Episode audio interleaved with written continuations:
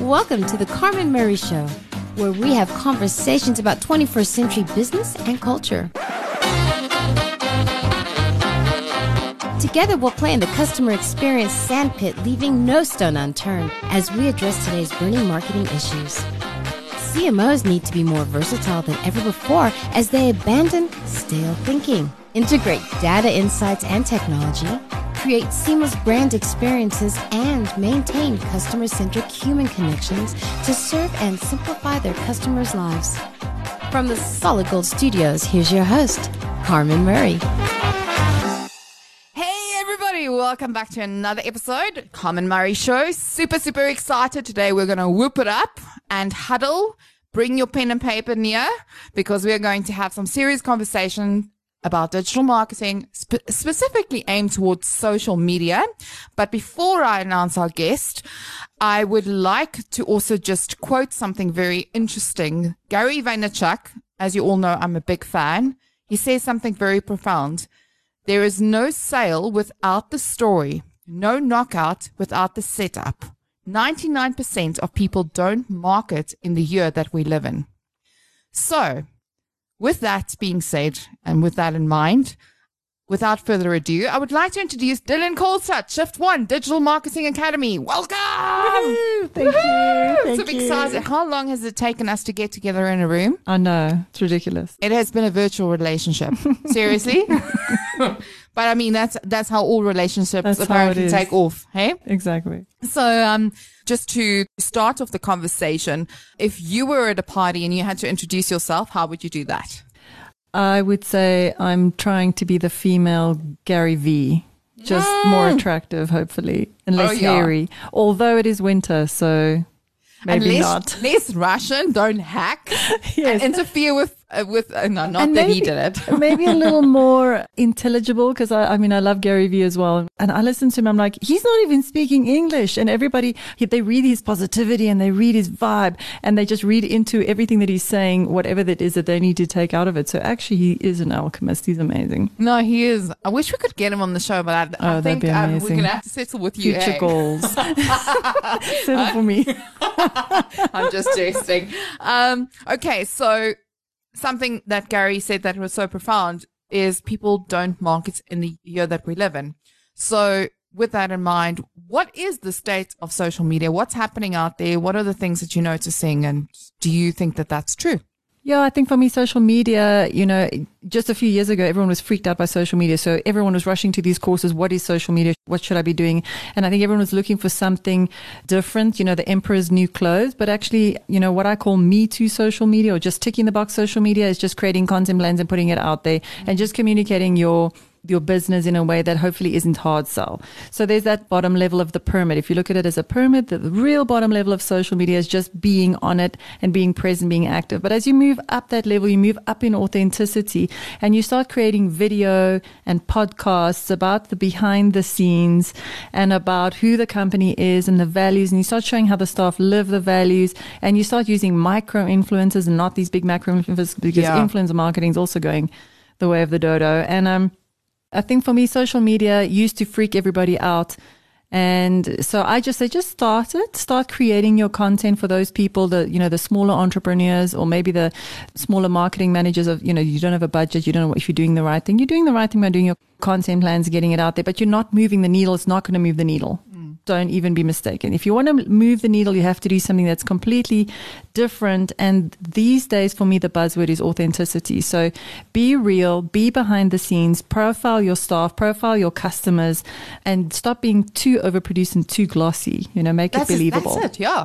I mean, just further to your point, I think it also is the currency of the 21st century, which is all about authenticity. Yes. Um, but also very importantly is you touch on something that really piqued my interest, which is about this whole uh, movement on micro influencers. And I read an article the other day with this big hype happening with computer generated influencers, which is becoming a big thing at the moment. Um, oh, yes. I don't know if you've Yes, seen that. I saw like, that. Like it's not even real people, and they get invited to events, and it's all like bots Virtual. And, oh my goodness! And then they have like a million followers and stuff like that. That is a bit freaky. Augmented reality. yeah, I mean, like um, that you watch that. What was that?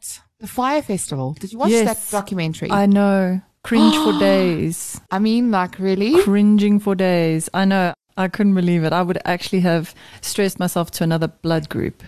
John Vlismas actually, when he was here, when we were talking about that specific show, he said that he thinks that that show was filmed throughout the Fyre Festival because he knew it wasn't true and he knew that people would buy the documentary of what went down. Oh. And that's how he made up the money for all the money he spent. Oh my gosh. I mean, like, really? Clever. Huh? Could be. She's like, Yeah, but my mind's not devious enough to think of these kinds of things. John Vlismas would definitely think of that.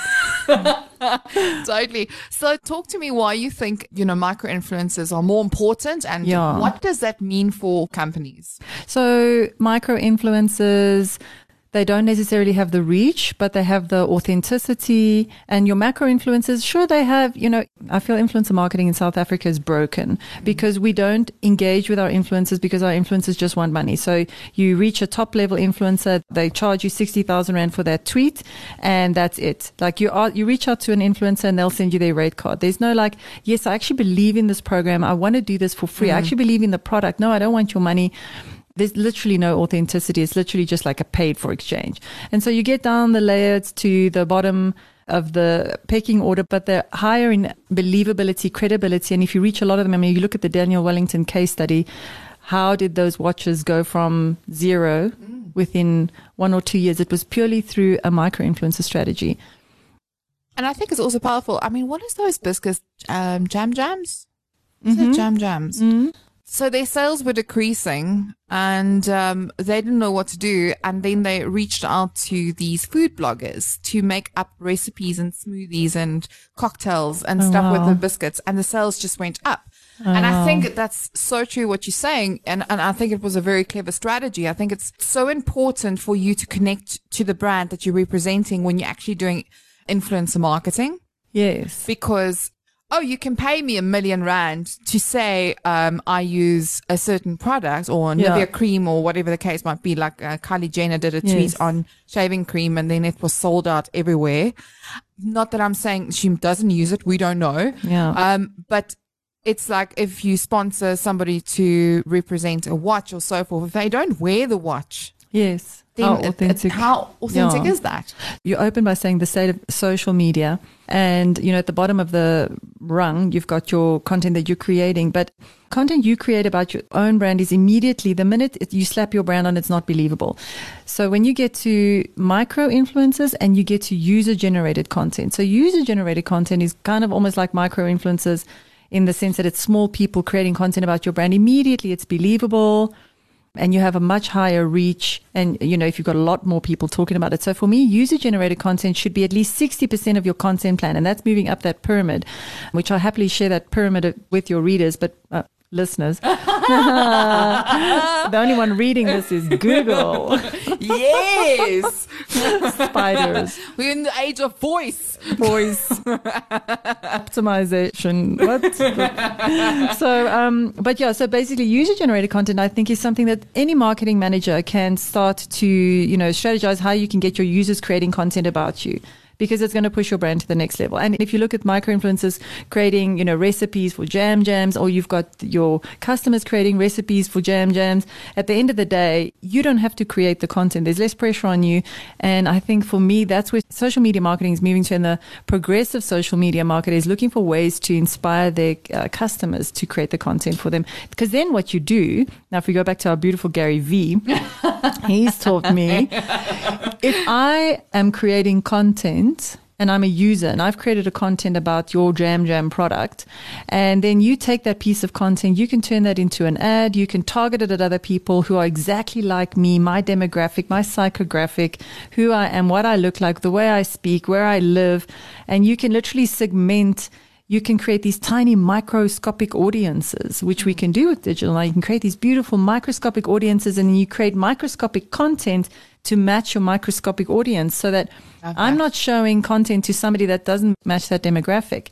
So as a marketer, it's hard for us to come up with all this content, but if your users are creating the content, you know, you can mix it into believable, um, pr- promoted content, you know, and reach more people exactly like that with highly highly micro segmented audiences. It's so important because we're moving into an era that's all about being bespoke um, and having a singular view of the customer. And Yeah. I mean, how amazing if you rather get your audiences to help you create your content. Yes. But then you have to release the preciousness that you have over your brand. Correct. Correct. Which is which is probably where I think Yeah. the monolithic powers out there They will, not getting they it right. will roll over in their graves. So if you look at this great um, American brand Glossier, if you go onto their Instagram, they are a predominantly user generated content brand, and it is a little bit weird and a bit strange and a bit cringy here because it's all user generated content.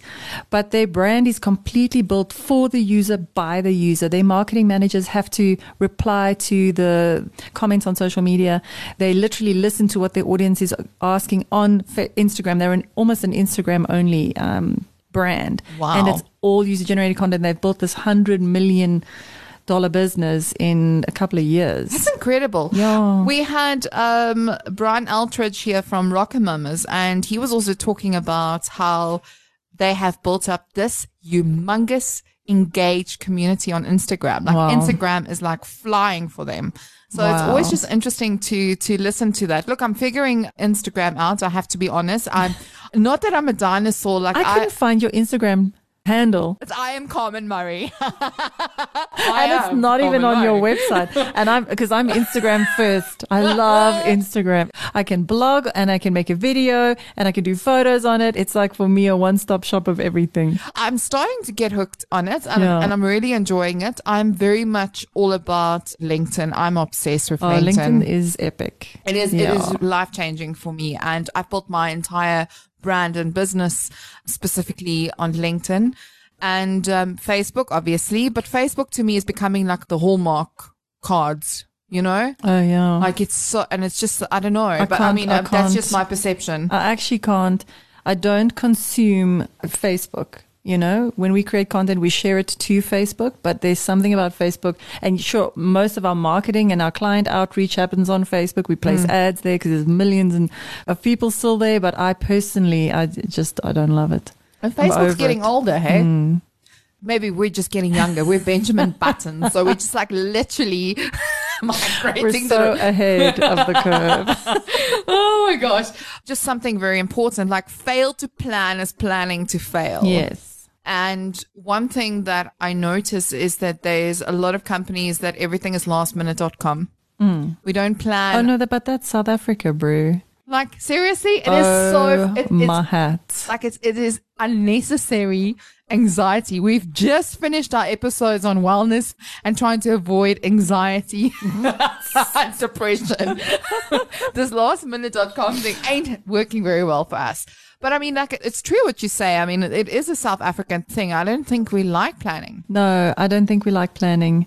I don't know what it is, but maybe the planners down in Cape Town and the rest of them moved up. And they were like, what were we thinking? You said it. you said it, not me. So for our international audience, just so that you know, Cape Town, I know you all love the Table Mountain, which is amazing. We love it too, but it's known as Slaapstad or Mother City because it takes nine months for something to happen there. So if you want to go and do business there, the decision It's true. process takes It's very true. You can never sell a course there. It's just like a nightmare. but um, what is the importance of content planning? Like, if you had to take content planning and say, okay, right, how, this is how you approach it, what would your advice be? Do you know, do you know, do you know? That's a South Africanism as well. so we do content planning, we create content plans and we'll schedule our content. I don't love scheduled content. It's not fresh. It's not now. It's immediately stale, but you kind of have to do it. So what I suggest, you know, and what we do with our clients is we'll, we'll run our scheduled content. You know, we will pre-plan it and at least, you know, a week, sometimes even a month, we'll plan the whole content, get it approved by client and then we'll schedule it. Okay. But the best thing is then the brand manager and the content manager goes in every day and tries to find something fresh and relevant and happening and live. Because that's what adds this edginess and this and that's why you know stories are so powerful. Mm. So for brands to be using stories and and live disposable content and behind the scenes and you know live video that just takes it to the, the next level of reality now you know the sun rises and it sets and that and that day is gone. So with the content the content is disposable which took me the longest time to as a marketer i was like so against anything disposable. I'm just like about i need to recycle this content. I am not creating any assets that i'm just going to throw away. But i get that you know people want it to feel real and uh, tangible. For sure. And I mean, you- you're talking about repurposing content. Gary Vee Yes. repurposed it like 32 times. Like that man you can from learn 1985 when he slid hair.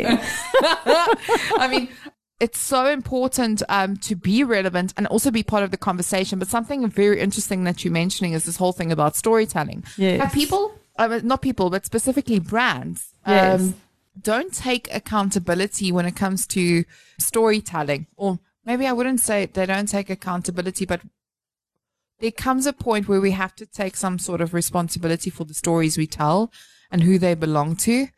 And I find that in a time where we woke and we're seeing all of these transitions and paradigm shifts happening, I'm using all of the cliches today. I've never actually said woke, but it's very cool that you are with it. But don't you find, um, you know, brands are becoming very cautious of the type of stories they tell because everybody is so sensitive out there and you don't Yes. know if this story that you're creating now Can cost you your career. correct. I know. Like I was watching the the one radio presenter who Una was a TV and she dropped some comments about her gay friends and everybody went up in storm and she's like, But I'm commenting about my friends this is what I say to them all the time and but look, that is kind of okay, those are the topics to be avoided. What I like to tell my brands is that if you plan for the fallout, if you have a comeback ready, if you're starting to do something that's slightly controversial, just plan for the fallout. So there's a, an incredible example, which I'm happy to share the link on your channel, of um, Honeymaid. They created a campaign with different types of families, you know, like mixed gender families, same sex families, and they basically said that this is this is love. This is what love looks like. This is what a healthy family looks like. And there was a huge fallout. And two weeks later, they came back with a prepared campaign where they printed out all of the hate mail and they printed out all the love mail, and then they spelled the word love. And basically, they showed that there was more love out there for the campaign than there was hate for the campaign. Well, I've got a client who in Namibia, the CEO comes up with these highly controversial campaigns, which freaks the poor marketing manager out no end.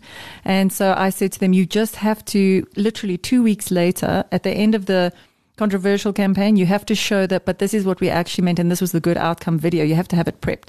So if you are starting to do storytelling and you're starting to encroach on topics that are potentially might blow up in your face, just have your PR agency, your social media agency, your creative agency standing by to put a spin on it and show, but this is actually um, what it meant, what it was all about. It's so true because I, I recall this case study because I'm like, oh, I love case studies. I'm like a freak. me too. I'm obsessed. if you have good ones, you must share them. oh my gosh, I've got like 8,000 already on my library. Like, I'm like, I wake up four o'clock every morning to research case studies and then I do case study workshops. Yeah, I love it. It's like my thing. Wow. Um, because I think it can fuel you the creativity and inspire innovation. I think it's so important. But apart from that, you mentioned this and I recall the detail behind it. So Honeymaid expected the fallout. the fallout. Mm. So they were ready and prepped for it just Yeah. in case it's going to go what the action plan is going to be right. They didn't create the campaign Yeah. because they didn't know what direction it was going to go. And, you know, the people were just completely immersed because, because if I'm not mistaken, Honeymaid was actually a brand that was founded where the biscuits that they used uh, was actually specifically to get rid of the fact that if you're gay, I think, if I'm not mistaken, we'll have the link of the case study and the press releases and stuff like that in the show notes. But if my memory serves me right, the, the initial, it was Graham Biscuits in the beginning. And then I think they moved over to rebranding it to Honeymaid. And the Graham Biscuits were actually founded by a gentleman that was a pastor or a preacher. And apparently, if you took these wheat biscuits in, then it would actually neutralize your gender or your um, sexual orientation. And that's how they did that. So this brand was not founded in a very, um, just way, if I can mm. put it that way. And then eventually they progressed forward. They changed the name of the brand. And I think there was some associations happening. So there was a big and bold move for them to move into the new era of They being did woke. the Miley Cyrus. Yes. She killed Hannah Montana with that one video and that other video. She's like, I'm going to kill Hannah Montana and no one will ever associate her with me again. they Never did the. Miley Cyrus. yeah, no, that's such a. I love that example. But um, yeah, I mean that that was a brilliant way of doing, it. and I think it's also being prepared. I think it's almost like a fire drill that you need to do. Correct. Things, Yeah. especially, it's a very sensitive time that we're living in. Mm. So people have a very different way of responding to things, and Mm. for some reason, people really love being vocal on social media, but face Mm, especially to Twitter. face, yeah, Twitter can be quite It's a white space. Yeah. Oh, So, for example, on Twitter, what was trending the one time a couple of weeks ago was this Mecer, this ad, this oh, in the factory. terrible ad. Yes. Yes. The bad rapping, the bad dancing, literally like one of the worst ads I've ever seen. And I was thinking, if I was the marketing manager or the creative director or in any way involved, I would have spun it around to say, we make shit ads, but great computers. Or, or our whole budget went to making good computers. We don't have money left to afford an ad agency. So they could have really spun it around and used the same Love it. hashtag that was trending like two weeks later or one week later or even a couple of days later to get massive market exposure and turn the whole thing from like a from the laughing stock to literally like oh epic. I've got to support them. So i think like even if there is fallout like in, in the old pr adage there's no such thing as bad pr you can spin it around Totally. And, that brings us back to people or companies that are too precious about their brands. Hmm. They'd rather just remove it, spend millions on this campaign, but now let's just like, okay, uh, we're not going to continue this conversation, let it just go silent. And I think you're 100% right. I mean, I would have loved seeing something like that. For But you think- out there, you know who to contact when you want to change your fallout around. Hey, shift one, don't Call endorse that. but I think also it comes from the top. The CEO has to be into it and the board has to be into it. And you've mm. got these marketing managers who are trying to do the best and be creative and they literally just stifled. So it really has to come from the top. Yeah. And I think also the challenge lies within red tape. So mm. making the decision. I mean, if you look at Eskort's, what happened there with the listeria Yes. outbreak, I mean, it took way too long for them to, respond. respond. And sometimes when you do have a crisis like that, you have to say something. You, Mm. you can't just ignore that. And I think that is the gray area, I think, for social media. It's like, you know, there's pros and there's cons, Mm. depending on what the situation is. Completely. Agreed. Okay, so I want to talk to you about something that I've noticed um, on on uh, social media, and I do these little sales and marketing boot camps specifically for um, entrepreneurs, one man bands, moms and pops, because they do get bamboozled by marketing consultants, spend all their money, they pay a ten thousand rand retainer, don't get any leads, and these poor people are they don't have money um, to spend this lavish amounts on social media experts, if I can put it that way, in inverted commas. And um, I see this new thing going around click funnels, sales funnels. yeah. And I want, as an expert in the room, and obviously, um, you know, social media is your game. What is your view on it? And is this legit? I mean, like, Yeah. I'm just looking, there's something not sitting right when I see it. So as a marketer, I love ClickFunnels because ClickFunnels can get you really incredible conversions.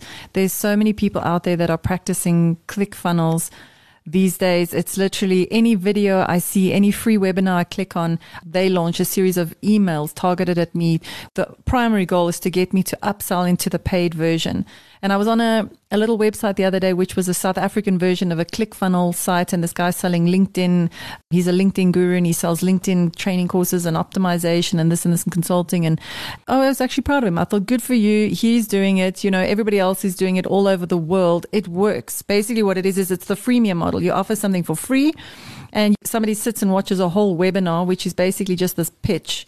They give you just enough to become really interested in doing the paid for version. And then this whole stream of emails just comes hitting you depending on where you are in the sales process. So it's basically sales optimization on steroids.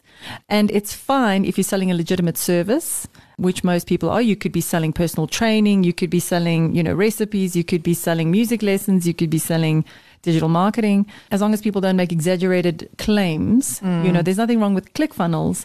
They're actually extremely powerful and quite simple to set up. And, you know, if you go on Jeff Walker, DougDavid.com. He does ClickFunnels.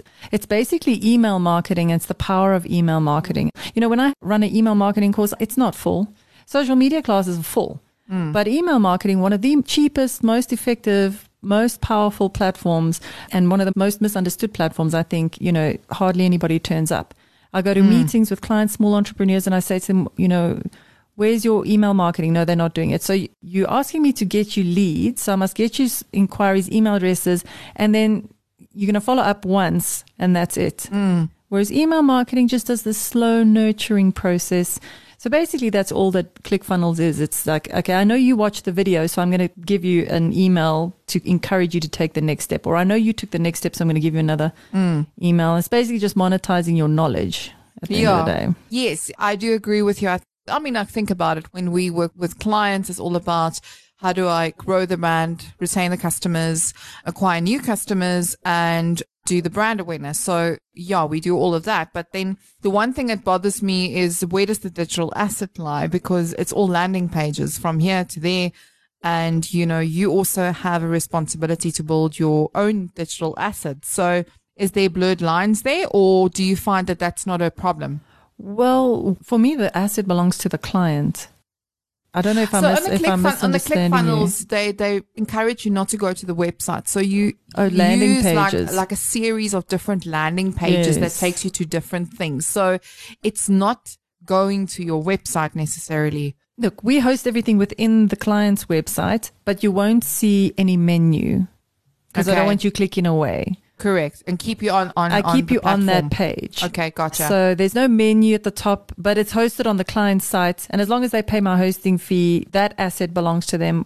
You know, they paid for it. We set it up. It's theirs as long as they keep paying the hosting fee. So in your experience there, well, I- just uh, went on the webinar and I oh was yeah, like. Click- was it the Oh, ClickFunnels that webinar? was not the ClickFunnels was uh, Neil Milan. oh, yeah, I went on that. Dun, dun, dun. you said his name. Hey, I'm not shy of saying names. Amina loads all over the internet. Yeah. And then I clicked on it. I did the webinar. 90 minutes later, bought a course for 900 Rand. And I was like, okay. And then in that course, you have to go through it within 72 hours.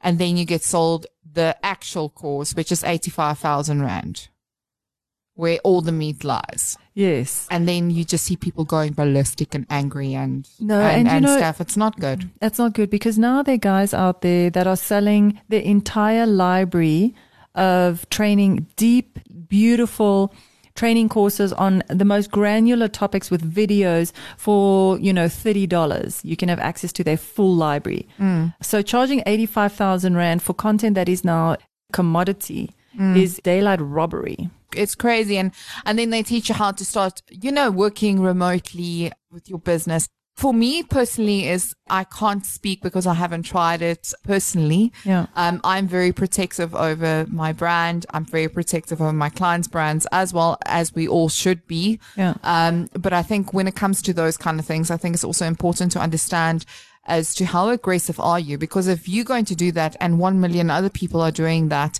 I think that it does a disservice to the rooms, social media rooms, if I can put it that way. So you're in this place where you're actually there to engage with your friends and everybody is selling you these like customers are not stupid Yeah. eventually you know what the pattern looks like and you're going to start seeing okay right well everybody is doing this so i can't see facebook and linkedin eventually will pick up to this thing and i don't think it's going to be very good for the platform if it's done in such a robust way specifically when there is a lot of complaints going around and people having a bad experience because they're not being told upfront the truth it's not like I'm saying, okay, right. It's like saying, okay, right. You know, you can, uh, we are going to cover you for your life insurance, right? If you sign up now, then you only pay this much. And then, but if you watch this whole little thing that we're giving you, then at the end, then we're going to add something else on for you. And then, you know, your grandchildren, everybody will be taken care of. Then you get there and then you get told, but you have to spend, reinsure or insure like seven other people. Yeah. When you get to that point, you're annoyed and you're like, why didn't you tell me this up front? Yeah. No, that's dodgy and it's completely unethical. And you're burning through customers, you're burning through your your brand. I mean, that's marketing 101. Don't sell hot air and bullshit. You know, South Africa is a tiny, tiny, tiny market. Where are you going to go once you've burned through your customers? And if they're not referring you and they're actually doing bad referrals and negative reviews, then you've got a serious problem on your hands. You have to constantly be finding new customers where you could actually have the same customers that you are continuously selling to. By guys, we've just created a new model. It's $5, $10, $30. Here's our new module. You sound like you're from Thailand.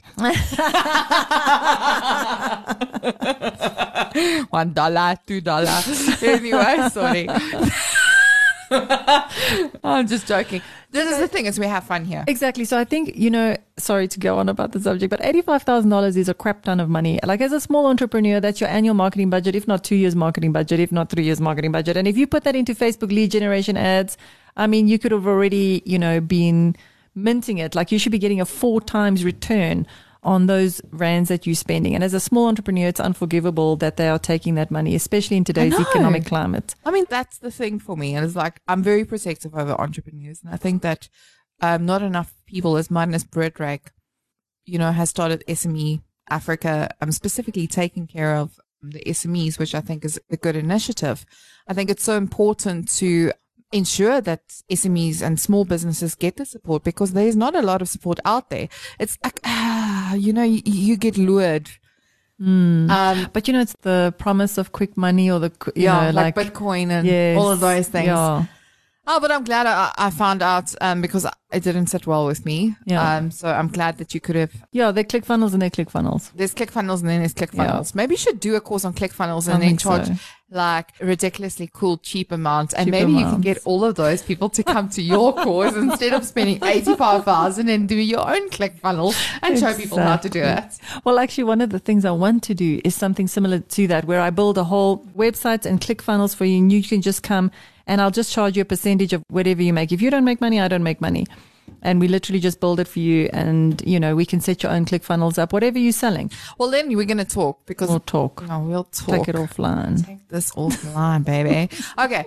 What I want to talk to you about also is if you had to bet on the social media channels that you should really spend a lot of time in. You can have so many so- social media channels, but I think understanding where you are and the tone that you need to use in each platform. Mm. If you had to start as an organization or as a business, which are the two channels that you would definitely invest in as a corporate, as a business? Yes, so I would say link B2B market. LinkedIn is it's incredible and it's very easy to rank in LinkedIn with their algorithm and you know LinkedIn search optimization. It's not quite as onerous as Google yet. Mm-hmm. It's very easy to rank in LinkedIn at the moment and it's an epic space to be in especially if you're in a business to business market. And I would have to say podcasts after Mr. Gavin convinced me about podcasting from Solid Gold Studios. Please call. The number appears below. Yeah, but I mean, podcasts are amazing. I do think podcasts. Yeah, and it's funny because if I'm not mistaken, just recently it was almost predicted that podcasts were going nowhere, but then they did the opposite and they went everywhere, and now they're literally taking over the world. Everybody's listening to podcasts. Oh, this is hilarious. So my husband became a running junkie. So it was like, I'm not seeing him anymore because he's just like running marathons and like it's becoming crazy. So he said to me, why don't you start running? Okay. So I started practicing this thing. So the only way I can get through it is listening to a podcast. Oh wow! It's the only way I can get through it because it's, as my legs are moving, I'm not thinking about it. I'm listening You're to what distracted. no, well, where the information is coming from. So, I mean, podcasts, I think also where it's going in future, I think it's very important for people to, not that we at all trying to sell Sonic Gold Studios right now, but I mean, I'm just talking out of experience is it has really just been such an amazing journey in the past two years doing podcasts because it's a way to connect with people um, and to give far more context behind the story that you're trying to tell which for me has been a wonderful part of my journey. And Instagram, Oh, look, I love Instagram. It is my favorite thing. What worries me about Instagram is it's owned by Facebook. And I feel Facebook is just going to kill it the way it's killed Facebook, you know, with too many ads. I saw in Australia, did you see that they've removed the count on number of people Oh, who are liking posts? yes, So it's ridiculous. I feel like they're going, you know, they have to kill Instagram just the way that they've killed Facebook, but it's got a slightly longer shelf life. And something else is going to come along, but I just don't know what that is. I mean, there's going to be a new acquisition. You never know. But I mean, I think there's been a lot of instability, specifically after the, the US elections and um, with the data breaches happening. Yes. I think there's a lot of trust issues from brand perspectives. I do think that it will repair itself. But eventually, when all brands wake up and realize that they need to have a very bespoke way of engaging their customers, mm-hmm. having a proper DMP in mm-hmm. place, knowing when to contact or engage with a with a customer at the right mm-hmm. point in time. I think that's when things are going to shift, and I do think we are going to see huge increases in cost per lead. Mm. Once the big migration happens, mm. I think that now is the safe place for brands that are bold to do their thing. Exactly. Because when everybody starts migrating, I think it's going to be like a Google AdWords type of bidding game. Oh, my hat. Yes, but I think you're absolutely on the money. I think what you've hit the nail on the head. The brands of the future are finding their customers on the platform that the customers are on, and they're communicating to them in the way that resonates best on that platform. So if I'm on Twitter, you're reaching me on Twitter with content that I want to see on Twitter. And it's the same with Snapchat. And it's to go back to Gary Vee. If you visit the GaryVaynerchuk.com website mm-hmm. and you scroll down to the very bottom, he breaks down all the platforms that he's on and he tells you how each piece of content that he puts on every platform is slightly different. So if you go to his Snapchat, you see behind the scenes that is on no other platform. If you go to his Twitter, you can reach him on a one-to-one conversation like no other platform. If you go to his, he has absolutely nailed it. And as marketers, we are often guilty of being time poor mm. and we spam the same message on all platforms. And I think that absolutely we need to be creating content specifically. And even if it means that you hire someone who just does your Twitter because they get Twitter. And you hire someone who just does your Instagram because they That's live, eat, and breathe and sleep Instagram. And you absolutely creating content for people that resonates on the right channel. I love that because I think that's exactly the challenge. It's like everybody treats everything the same way. I mean, I'm guilty of that. I just like when I put my content out there, I don't have time hoot tweeting it. Like just like get it out there because I mean you're busy, you're in meetings, you can't be everywhere at the same Mm. You want time. to tick that box. but um, definitely, you know, practice what I preach. I need to. I. Hey, the cobbler I children runs cobbler, around without exactly. shoes. You know yeah. it's an interesting time to to be alive and i think for going back to gary vee is like i love the idea that he really simplifies social media so that you can understand where and how to use it i think for marketers the big challenge lies in the fact that we are in a position where we don't understand what our customers wants and what Mm. our customer needs are Yes. what value we can bring to their Yes. lives. So we create Preach this. it. I mean, like it's ridiculous. And then, you know, it's like SMS. Remember SMS? Yes. The financial organizations got hold of SMS and scorched it to the ground. Yeah. And this is exactly what's happening with social media. You have to be a responsible social media citizen yes. and make sure that you provide relevant content and do it to a way that you don't actually impact the way people are going to consume digital in the future. Well, exactly. And I think that that is what marketers are guilty of because we are time poor. So we just tend to spam out hard sell messaging. When actually, if you look at our good friend Gary Vee, and this show is sponsored by Gary Vee, by the way. But if you look at Gary Vee, and Solid Podcast Gold Studios. Podcast Studio. Great rates, call now. um, uh, Gary Vee's content is highly emotive and highly encouraging. So actually the kind of content that consumers, because, you know, you just told me that the podcast you recorded before is about dealing with anxiety, dealing with stress, dealing with depression. We're living in this age of too many expectations. Everyone thinks they should be rich and famous by now and too much information overload and too much lethargy. We're just sitting consuming content instead of creating content, but we wonder why our lives aren't where it should be, but we're watching series all night when we should be working like me and Carmen. so the content that he's creating is completely emotive and encouraging and saying to people, you can do it, guys. Come on, you know, get up, put your phone down. For F sakes. For F sakes, F, F, F. beep, beep, beep. But he's really just incredibly encouraging. And I think that if marketers understand that people are struggling out there and how can they just use content that just encourages them to get through their day? I mean, that's a starting point. No, totally. I have been following you for a long time. Oh, that's so kind yeah.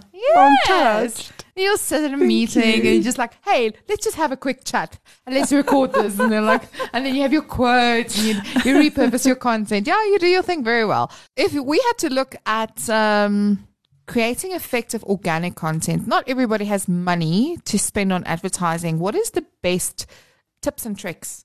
To really mm. create content that grabs people's attention, gets people to actually act upon it mm. without having to spend a lot of money on advertising. So I love writing blogs that are six ways to do this and nine ways to do that. Mm. Your listicles. Everybody loves a listicle. What I do is I'll also record a little video summarizing the whole blog and embed that in for the people who don't want to read. And then you've got a, a quick video summary and you've got this listicle and anybody can create that themselves literally within about two, three hours. And it's good for SEO. You can send it out to press. You can send it out to your email database.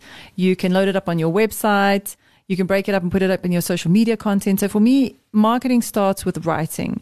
And like I said in one of my previous posts, if you want to be a digital marketer, you have to be a writer. You have to be able to write because digital marketing is all about writing. Social media is all about writing. But you can learn to write and you can, you know, if you read a lot of books and you start practicing, you can actually become a better writer.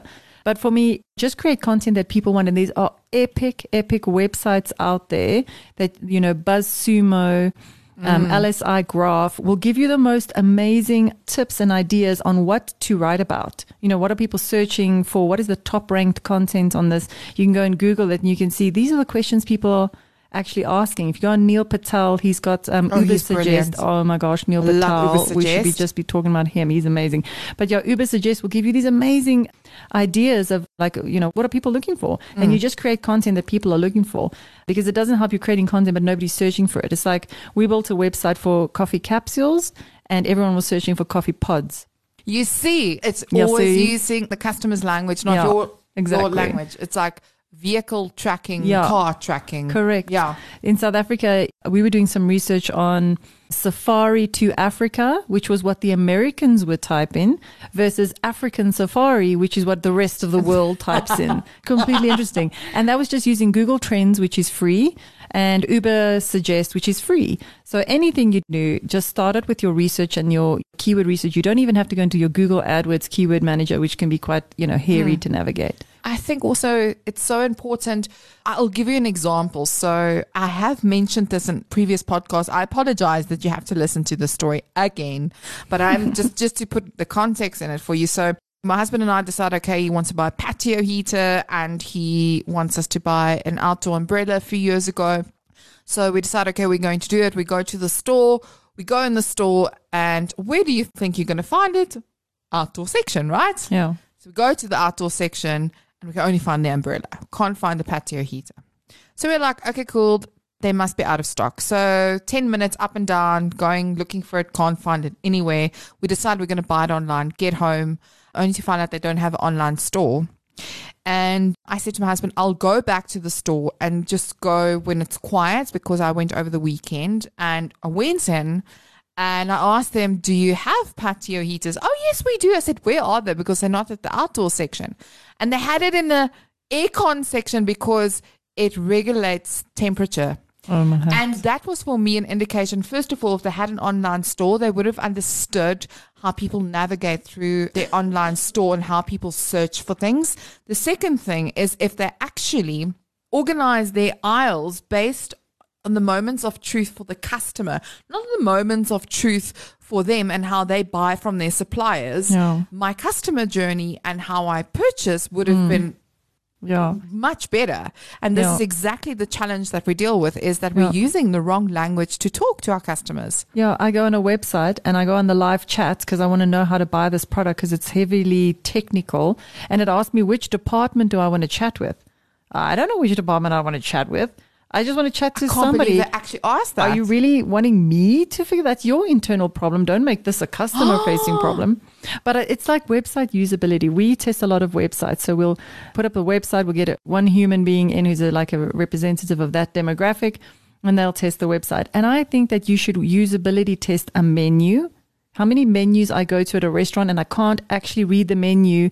You know, like start with the meat at the front, you know, like left align. People read top to bottom, left to right. Can you put subheadings on and don't call it something weird? I don't care what your internal name is to make this thing sound pretty. I just want to know if it's like a Alfredo pasta. Yeah. Don't come up with a new name because it doesn't help me at all. So menus, shopping centers. I think everything should be usability tested. I've been lost in shopping centers and not oh. been able to find where I am going just because I couldn't be bothered to put a sign up somewhere. I know it's so and it's true. the same inside a shop, just doing usability testing, following your customers around. It's so easy. All you do is you get a customer, you say, Where are you going? And you follow their journey and you can't believe the insights. So Yeah. people build websites, they don't usability test them. They call sections of the website this because that's what they call it internally. That's their internal, you know, product name. And I'm like, nobody's going to know what that is. This is what humans call it. You're speaking my language because I do a lot of customer experience audits, right? So I'm like obsessed with customer experiences, right?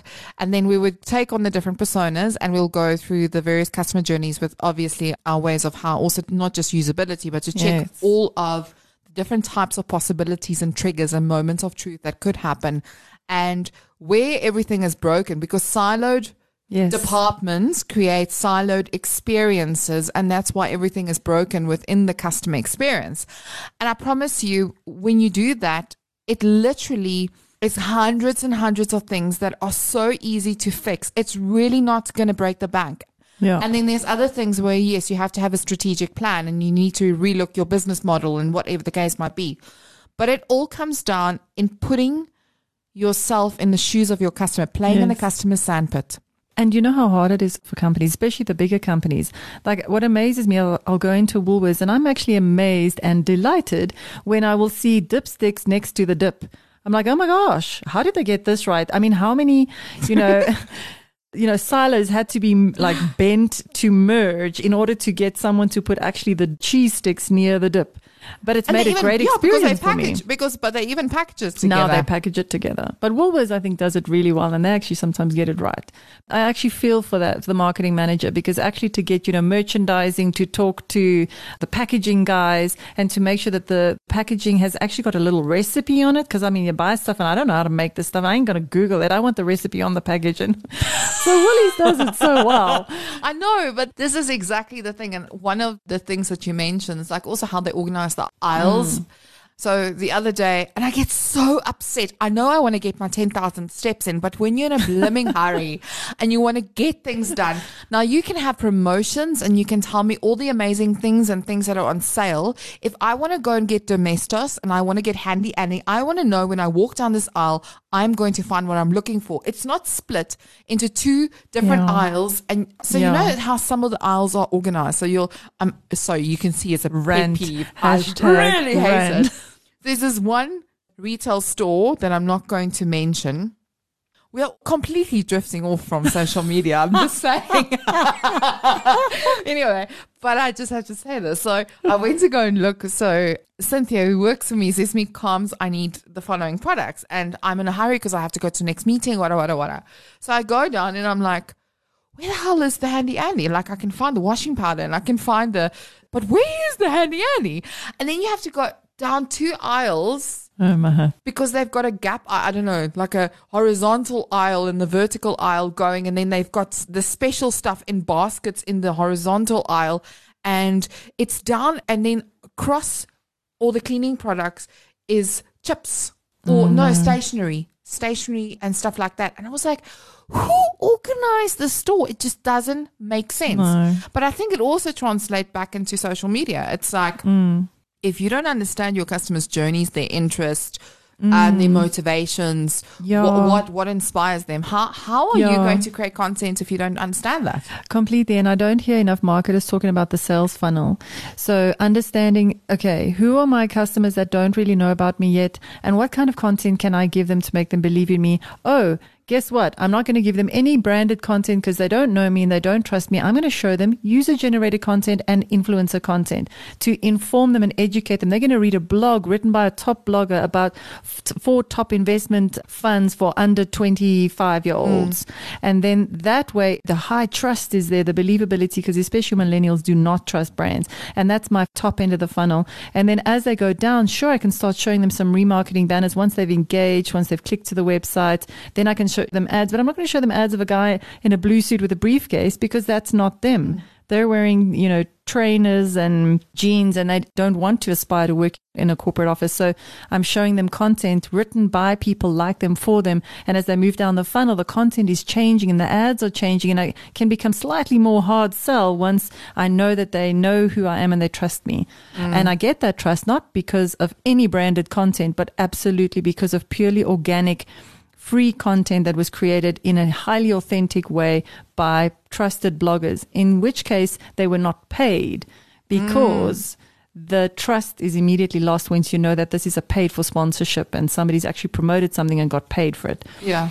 So, I think there's also another part to it as- as if the person, the influencer, is really protective about what they stand for, what they believe in, yes. and they open and they say, I mean, you get a few good influencers that would say, this is my Yeah. belief system. This is what I believe in. Yes, I am going to sometimes be sponsored so we can keep this thing going. But I commit to bringing you the best and products that I believe is best for you and something that I believe in. exactly. Um, I think there is a safe place to play, but you're sometimes like you really get influences where you just look at the situation and you go, I can't believe they think that customers are that stupid. yeah. It's scary. Yeah. Here I am standing in my bedroom with my With Capitec card. Yeah. but one of my clients, Revelstone, they do these amazing um, prefabricated fake stone that looks amazing, and they uh, they have an influencer who's one of the top interior designers, and I can't remember her name. I Otherwise, I'll give her a free shout out. And she refuses to be paid for any posts. She's just a massive fan of theirs, Oh, and she, according to her integrity, she will not take any money. She Oh, refuses to take any sponsorship because she says it will undermine her authority as a design thinker. Oh. And so those are the kind of influences I think that are few and far between. Oh Especially the ones that are just trying to make money from influencing and don't actually have a skill. Being pretty. Yeah, I know. And just having the hair done and Yeah. like, see, content needs to be fun. Yeah. Like this show, guys, come So on. fun. You are having fun, aren't you? I'm probably laughing your asses off. But the interesting thing for me is, is that you always need to have fun and engaging content. Like, I love these uh, influencers or people that follow influencers, like makeup tutorials, and then Oh, they yeah. show them trying to do it. and the looks that, that comes oh, oh, out. Oh, but Have you seen that content going around? You know, this for me is the future of influence marketing. Well, at least the very short term future. It's these almost parody, not parody, but super hyper reality influencing. Yes. Like falling down, you know, making mistakes, that kind of not super glossy at all. Yeah. That's like the thing now. So I can't remember where I heard this research information, but I think it was one of the conferences I attended. But oh, it was one of the students at the conference that was talking about it. Students, young people, they find it very creepy when you overdo your videos and your content because you're trying to be hip and cool and they can see it's old copywriters, they can see mm. it's old content being created, it's overproduced it needs to be something that they can produce on their smartphones using an app. It needs to mm. be that simple mm. because these over perfected videos that goes out there is not authentic, which is that buzzword that everybody talks about. And if you look at all of the videos that goes viral, it's usually homemade little videos. Exactly. I Yeah. mean, you know what I would love to do? Oh, maybe we can collaborate. Hey, I would love to do like sketches Mm. and social experiments. yes. Huh? Come. Let's do it. Let's do it. Let's do a social experiment. So we have a, another podcast that's part of Solid Gold Studios, Kimberly Stark, and she's an actor and she's got like students that does acting and maybe we can get them involved and we do a social experiment and see if it goes viral. Let's do it. Let's be controversial. Let's drop some bombs. Let's slaughter some holy cows. F bombs. uh, F bombs is actually a cheese ball, I think. Just saying. Okay, so there's obviously so much to cover. I think we have to get you back, and then I think we need to talk about social media for small businesses, Yes. entrepreneurs, and we can maybe cover that in the entrepreneurial journey section. Yeah. and maybe get into your journey, how you got into social Yes. media and Yes, and what that was like, and practical ways of how you can apply things. Before we play our game, you love lists and you mentioned a few free tools. So tell us what is your top five free tools that you love? Okay, I got to start with um, Flipboard. I know that Medium is the cooler version of Flipboard, but I'm still a Flipboard fan. So every morning I check out Flipboard because it gives me all my top trending content for me to educate myself, or my, and I share it with my team that educate themselves, and I share it on my social media platform. So for me, Flipboard's really epic. I love my iPhone podcasting built-in app because it's just an incredible yeah. way of staying on top of while I'm gymming, while I'm driving, gymming. Psh, in my dreams. Um, I love Canva because there's so many awesome, cool, free templates. And, you know, for a long time on my personal brand, I didn't have anybody doing my content. And I thought, you know what? Screw it, let's do it. And I just created horrible, cringeworthy, highly authentic, I like to tell myself, posts that were canvaed up the wazoo. And so I really love Canva because there should be no barriers to you creating your own content. And then I like Magisto because I, it, I can make my own short little videos myself, and you don't even need to have any video editing experience. You can literally just drag and drop your videos together and make your own little video. That's where you do your little interviews. yes. Yes. Yes. So yeah, there's obviously the ones that I've already mentioned, like Ubersuggest, um, Answer the Public. Answer the Public, and Keyword, you, BuzzSumo. keyword plan. Keyword, Keyword. Tool. I can go on and on. There's Face- so Google many. Trends. And then I also like to add something that I you you've taken them all out of uh, my list. Also, you must go and play around with Lyrebird. So L Y R E B I R D, Okay. and you can create your own avatar using AI. And then it, Oh. you you train your avatar. Oh. Um, I've twenty percent. I've trained mine twenty percent. So um, it's still learning how to adapt and sound like me, but eventually it's going to sound like me. No ways. Yes, and then I'm going to give it instructions, and then I'm maybe going to use it as the intro for the show. I don't know. I need, better do this quickly before somebody else steals the idea. I'm thinking way too fast here. Another tool that I really enjoy, and this is from people that we've interviewed on the show, is Notion. So Notion is like, you know, where you can do notes for yourself and it's almost like um, project managing things. I've got a Spark file. My mind explodes from ideas. I think it comes from the case studies. And then I just put everything in here and then I just organize my mind. And that's it for now.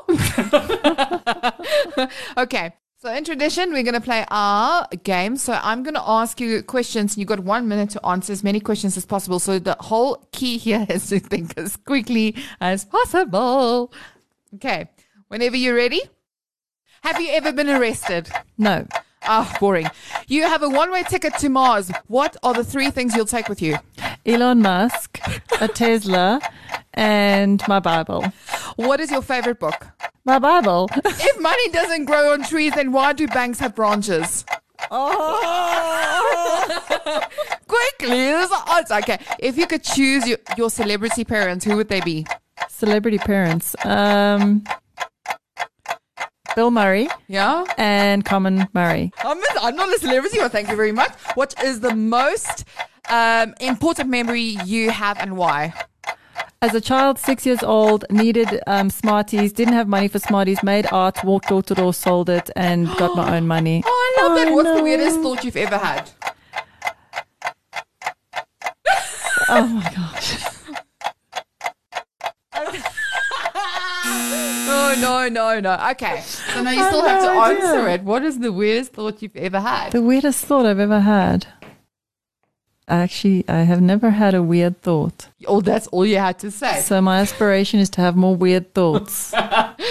I'm sure that I've had Weird some weird ideas. dreams. How much time do you Oh, have? this is the wrong show for This that. is the wrong show. you can start another channel for that one. What made up word would you incorporate into the English language? Um, you needed to catch me on a day when my brain was actually working.